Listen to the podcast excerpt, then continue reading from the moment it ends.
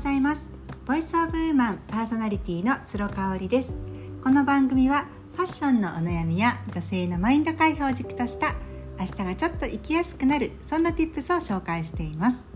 今日は久しぶりにピロちゃんがお昼寝をしている横で収録をしていますので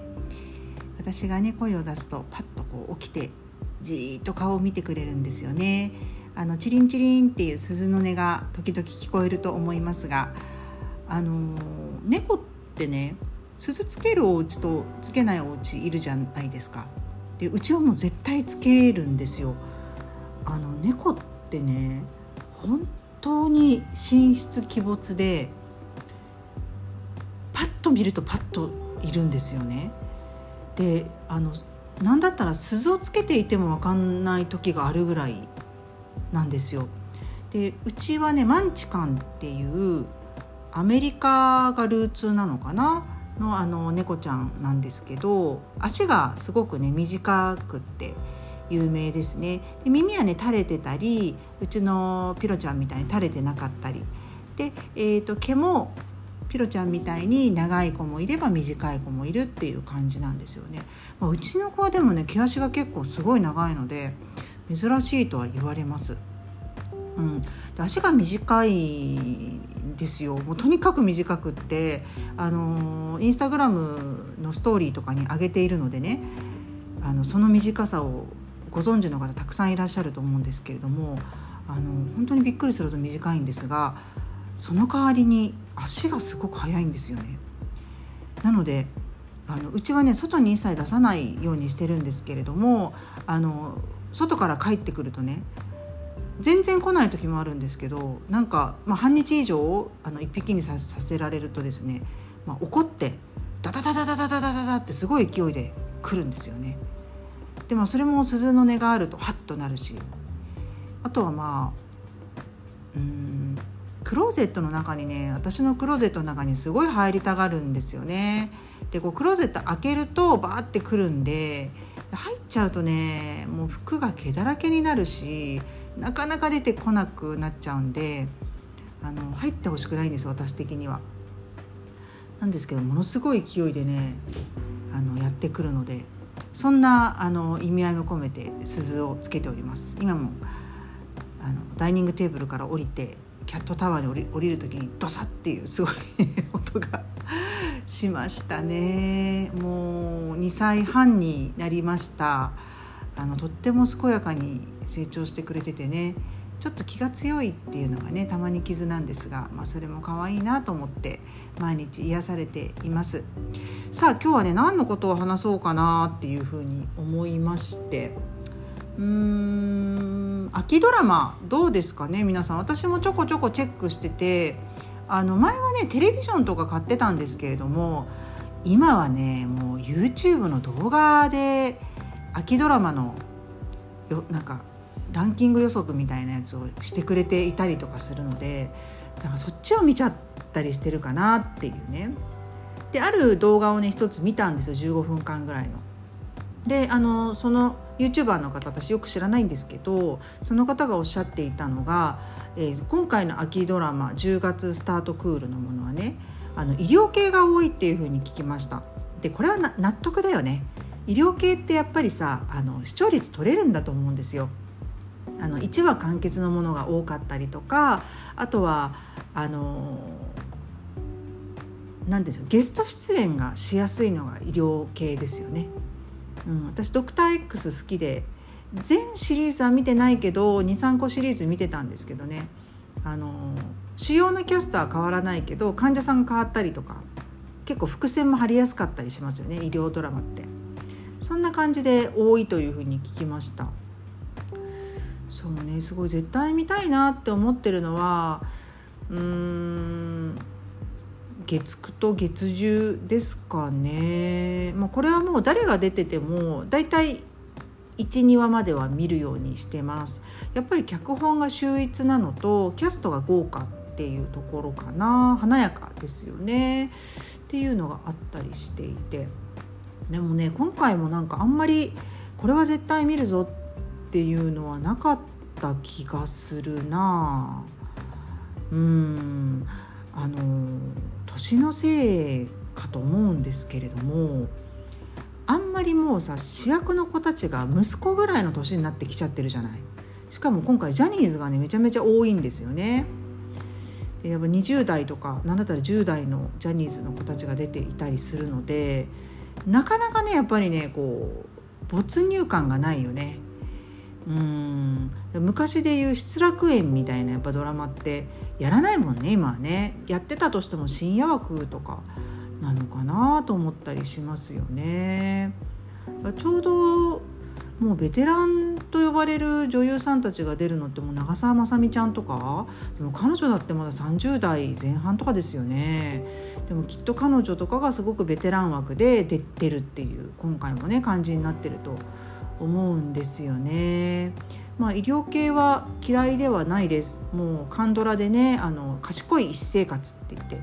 シリーズ12で待望の3もあの今撮ってるんじゃないかって噂がありますけれどももうこれとかも本当に号泣だったもんね毎回毎回もうびっくりするぐらい泣けてしまうっていうところで。で今までにないようなあのドラマだったんですよね主人公がまあその同級生？同期？そうあの偉大の同期っていう感じで偉大じゃないのか、えー、その大学病院に、えー、入社した入社っていうの？年年月が一緒っていうね同期が男の子が3人。女の子が1人。いや男の子が4人で女の子が1人の計5人のグループ。でまあその中でちょっと恋愛があったりとかね別れがあったりとかいろいろあります。であのそれぞれに専門分野があるのである人は消化器内科だったりするしある人は小児科だったりするし産婦人科だったりとかするのでもうねその患者さんのドラマがねいろんな科で行われるわけですよね。総合病院だからね。それがね本当にすごい良かったね。まあ医療系ですごい有名といえば日本のドラマで言えば「コウノドリ」ですよね。綾野剛くんさもう今やもうちょっと色物俳優みたいになっちゃってますけれどもあのある方のね「あの晒したるわ」っていうことによりでもあのコウノドリの時とかすごい良かったよね。もう私大泣きしてましたあれも。でちょうどねやっぱ子供たちがまだちっちゃい時にあれワンツーでやってたんでもう自分の妊婦時代のこととか思い出しちゃってね出産の時のこととか思い出しちゃってねもう泣けて泣けて仕方がなかったですよね。私自身もあの2回結婚しておりまして今は2回目の結婚中なんですけれどもあの1度目の結婚の時は本当に子供ができずにねあの苦しんだんですよ。であの今の主人と再婚してすぐにあの子宮のねちょっと病気が見つかって手術をしたりなんかっていう経験もありますんでねなんかやっぱりねそういう経験がある人こそすっごく刺さるドラマだったなと思いますね。でもっと遡るとあれよね「白い巨頭」とか「振り返ればやつがいる」とかねで白い巨頭はあのタミヤ二郎さんバージョンは私はまだ生まれてないと思うので見てないですね。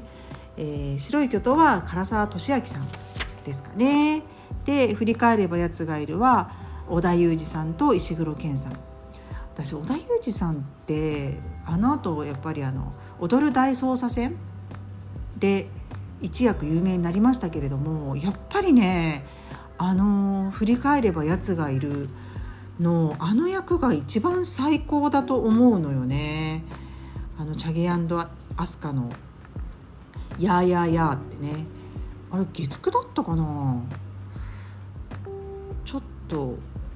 覚えてないけれども。